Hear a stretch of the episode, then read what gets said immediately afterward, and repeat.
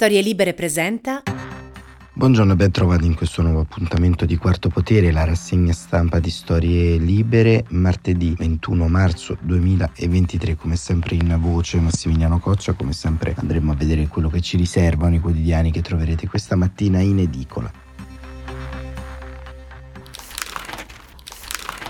Uno sguardo alle prime pagine che ci portano all'interno delle questioni più urgenti della politica italiana ed internazionale. Il Corriere della Sera apre con l'incontro tra Xi e Putin avvenuto ieri a Mosca, Xi Putin gelo degli Stati Uniti e la Repubblica. Stessa notizia la riporta nel taglio centrale. Xi e Putin il patto che simula la pace. E ancora la stampa Xi da Putin ma la pace resta lontana.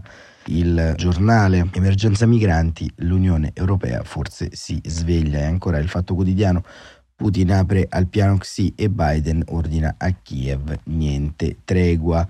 Il messaggero, bollette basta aiuti per tutti e il Sole 24 ore torna sulla vicenda Credit Suisse che abbiamo approfondito nei giorni scorsi. Credit Suisse, svizzeri sotto accusa, pioggi di ricorsi e degli obbligazionisti e il manifesto Lanterne russe, sempre riferito all'incontro tra Xi e Putin. E c'è anche il dibattito interno intorno all'Ucraina, perché ieri il leader del Movimento 5 Stelle, Giuseppe Conte, ha presentato alla Camera e contestualmente anche al Senato risoluzioni differenti rispetto al Partito Democratico sull'Ucraina e Conte ha anche contestato la scelta di far addestrare dei militari ucraini nel centro logistico di Sabaudia in provincia di Latina e sempre su queste linee si muove appunto la differenza tra Movimento 5 Stelle e Partito Democratico e lo racconta sul Corriere della Sera Massimo Franco nella sua nota l'Ucraina detonatore dello scontro tra Movimento 5 Stelle e PD. L'occasione che il Movimento 5 Stelle aspettava arriverà tra oggi e domani in Parlamento, dimostrare che il vero pacifismo è quello grillino che il PD di Eli Schlein rimane a favore dell'invio di armi all'Ucraina, pur ammorbidendo i toni e chiedendo un'iniziativa diplomatica e dunque bisogna diffidare. Sarebbe la prima volta dopo diverse settimane che il movimento può cercare di, di vincolarsi da un abbraccio che lo sta soffocando nei sondaggi e che gli sottrae uno a uno i suoi temi bandiera e potrà attaccare di nuovo il PD in modo frontale.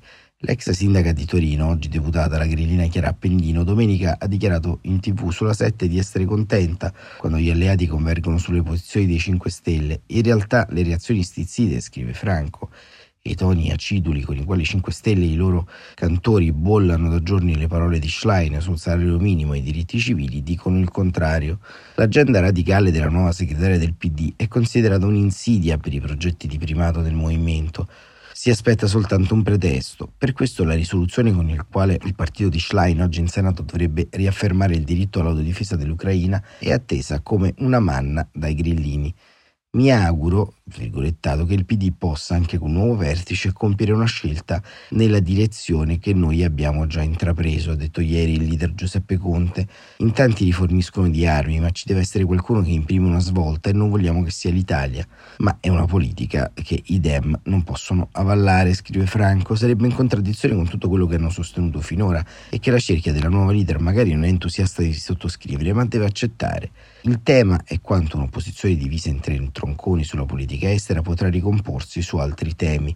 Carlo Calenda e il suo terzo polo, il PD e il Movimento 5 Stelle accusano la maggioranza di essere divisa, eppure perfino amici o simpatizzanti della Russia putiniana come Silvio Berlusconi e Matteo Salvini voteranno la linea atlantista del governo di Giorgia Meloni. Non possono fare altrimenti. Non solo, scrive Franco, semina perplessità anche a sinistra il modo con cui il PD e il Movimento 5 Stelle si sono infilati nello scontro sui diritti dei figli di unioni omosessuali, arrivando a scontrarsi sulla maternità surrogata. La destra ci vuole portare sul suo terreno e noi non ci dobbiamo cadere, avverte il senatore PD Enrico Borghi, chiedendo una riflessione nel partito che sa di invito alla prudenza, ma soprattutto spuntano le prime critiche alla segreteria Schlein che rischia di ridursi a nuovismo. Romano Prodi, fondatore dell'Ulivo, benedice dice rinnovamento purché ammonisce non sia solo di eh, piazza. Questo appunto commento di Massimo Franco ci porta un po' nell'evidenza più conclamata intorno al quale si consuma questo scontro, insomma, perché come viene raccontato sulla stampa da Francesco Grignetti, un po' il retroscena di queste risoluzioni al Senato, Brothers in Arms è il titolo. Le due principali forze di minoranza restano lontane sulla guerra in Ucraina e presentano in Senato risoluzioni diverse, ma la maggioranza va unita. E Grignetti scrive che sentendo il vento in poppa dopo il successo delle sue prime uscite in piazza e ancora oggi in cerca del bis alla marcia antimafia di Milano, Ellie Schlein guarda in Parlamento alle altre componenti dell'opposizione e cerca di puntare su quanto unisce. Per questo la risoluzione che il PD presenta oggi al Senato contiene parole durissime su come il governo Meloni sta gestendo l'immigrazione, il terreno comune, l'arma con cui si può dare battaglia alla destra in modo unitario. Ma nonostante la condanna corale di Cutro, oggi al Senato salterà agli occhi soprattutto ciò che divide il Partito Democratico dai 5 Stelle, e cioè il sostegno all'Ucraina. Oddio, la mozione Schlein tenta di animare qualche spigolo, la parola armi per dire non c'è da nessuna parte, ma la sostanza è che il PD ribadisce il pieno sostegno alla difesa dell'Ucraina e per tutto il tempo che sarà necessario. Non c'è alcun cambio di rotta al fondo, anzi il PD, guardando all'opinione pubblica più pacifista, rimarca la drammatica realtà dei fatti. La Russia è l'aggressore, l'Ucraina è uno Stato devastato alla cui popolazione sono state inflitte immani sofferenze a causa di Mosca. Si rischia un conflitto globale con ripercussioni in Medio Oriente e in Africa. E c'è una novità che gli equidistanti forse non hanno valutato a sufficienza, specie il Movimento 5 Stelle, sempre attento alle ragioni della giustizia. Vladimir Putin ora è un ricercato. Il mandato di cattura della Corte Penale Internazionale sancisce che l'esercito russo si sia accanito sui civili. Putin stesso era a mente delle deportazioni di migliaia di bambini delle zone occupate dell'Ucraina alla Russia. Peraltro, le conclusioni della Corte Penale Internazionale fanno seguito alla Commissione d'inchiesta delle Nazioni Unite. Per tenere a bade malumori interni al partito, la risoluzione avrà anche un forte appello alla diplomazia per uno sforzo politico dell'Unione. L'obiettivo deve essere il raggiungimento di una pace giusta e duratura basata sul rispetto della sovranità e dell'integrità territoriale. Come arrivarci? Spiegano fonti del PD che ci vuole un ulteriore rafforzamento dell'UE, una pressione collettiva che ponga fine ai combattimenti e si ritiri dal territorio occupato, ad esempio tagliando definitivamente le importazioni di gas e petrolio. Come evidente le posizioni restano distanti con Giuseppe Conte, il pacifista degli ultimi mesi. Per sottolineare le convergenze e nascondere le differenze tra le parti del PD si pensa a un voto per capitoli distinti. Il Movimento 5 Stelle, ad esempio, potrebbe chiudere e confluire sul sostegno a chi chiede libertà in Iran, stato doppiamente canaglia perché rifornisce i droni alla Russia e per la messa al bando dei guardiani della rivoluzione, oppure sulla necessità di un robusto piano europeo di incentivi a sostegno della conversione ecologica e naturalmente sui migranti lasciati soli nel mare. Su quest'ultimo aspetto i toni del PD appunto sono affilati. Il decreto contro le ONG è definito illegale perché viola le convenzioni internazionali, la politica dei piantedosi è bocciata senza appello e si chiede di ripristinare in mare la primazia del soccorso sulle operazioni di polizia, specie dopo Cutro. In definitiva, si pretende dall'Europa un piano complessivo di gestione dei flussi e dall'Italia il rispetto dei diritti fondamentali dei migranti. Molti del PD sperano della possibile convergenza, dice Francesco Boccia. Schlein a Rimini ha proposto un tavolo di coordinamento delle opposizioni. Hanno tutti detto sì davanti a una platea di centinaia di persone. Mi auguro che si possa fare insieme questo lavoro, ma poi saranno inevitabilmente le armi a dividerli. E questo è un po' quello che si respira in uh, Parlamento, in casa PD e in casa uh, eh, 5 Stelle e appunto proprio sull'incontro tra Xi e Putin c'è da leggere l'editoriale di quest'oggi di Gianni Riotta, sempre sulla Repubblica, col quale chiudiamo la nostra rassegna stampa. Perché? Perché chiaramente le tensioni eh, nazionali hanno poi un eco, diciamo, su vasta scala in altri paesi dell'Unione, ma soprattutto ci impongono di vedere quanto sta accadendo in termini specifici e appunto l'incontro tra Putin e Xi Jinping avvenuto ieri, è uno di quegli incontri insomma che chiaramente fa molto rumore eh, tra i non addetti ai lavori, ma genera le consuete distanze rispetto a quanto è poi il piano inclinato della realtà fattuale. La Cina ovviamente cerca una fake pace, una pace finta, una pace che non sia in qualche modo duratura e Gianni Riotta un po' lo sottolinea in questo suo editoriale dal titolo La quinta internazionale.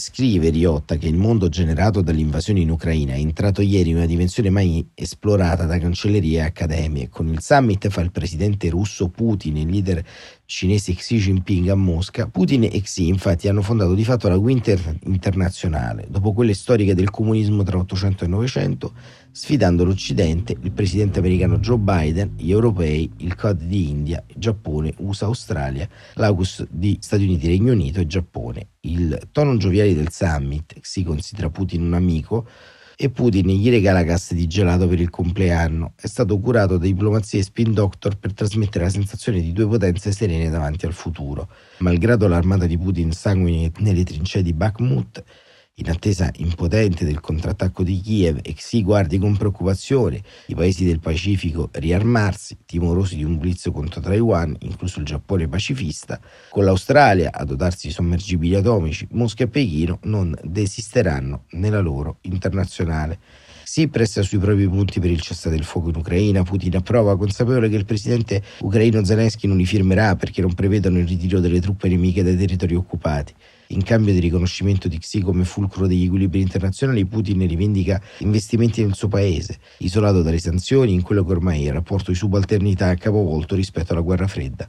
Il messaggio di forza e stabilità, preceduto dalla missione di Putin nottetempo a Mariupol, sfortunata città che anche Adolf Hitler ispezionò di persona il 2 dicembre del 1941, è rivolto alla parte dell'opinione pubblica europea stanca di guerra, sperando presso i governi nazionali vi sia una svolta e che ci sia una sospensione del sostegno a Zelensky e alla leadership statunitense, nell'ipotesi che dopo il voto della Casa Bianca nel 2024 adotti la linea filorussa di Trump, ora imitato da rivale per la nomination repubblicana il governatore De Santis.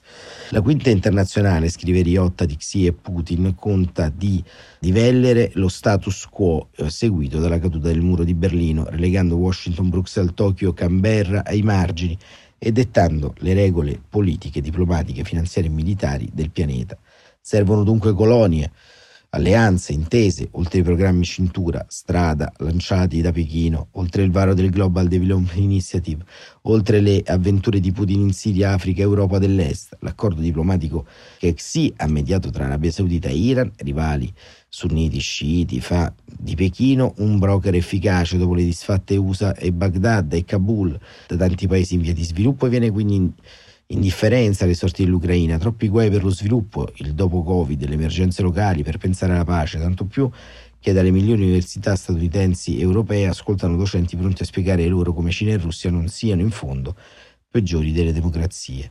Il summit Xi-Putin ha questo obiettivo finale dare legittimità al polo di paesi autoritari, la quinta internazionale nata ieri tra cerimonie, pompe e sfarzo. Tocca alla storia provarne l'esito, non scontato, perché l'Occidente ha comunità, idee, risorse per reagire. La rinata dell'Alleanza Atlantica con Finlandia e Svezia, i movimenti del Pacifico al contrasto dell'egemonia cinese, il dissenso represso in Russia e Cina offrono occasioni per recuperare il consenso perduto fra i paesi terzi e le frange populiste.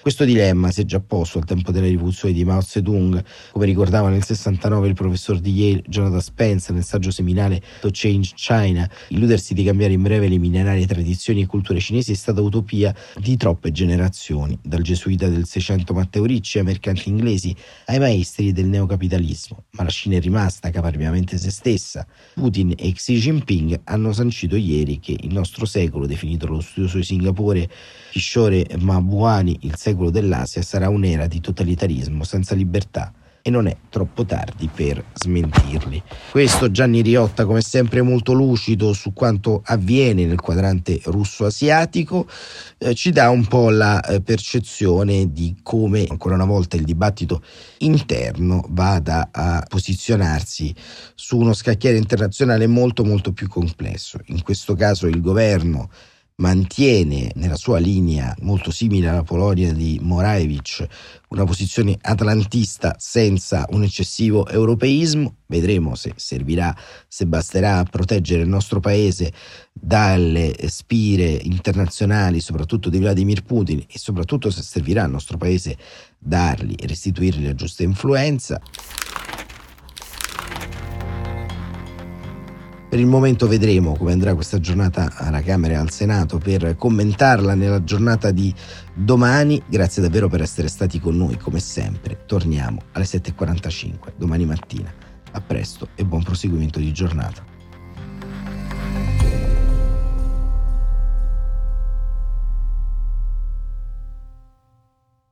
Una produzione storielibere.fm di Gianandrea Cerone e Rossana De Michele. Coordinamento editoriale Guido Guenci.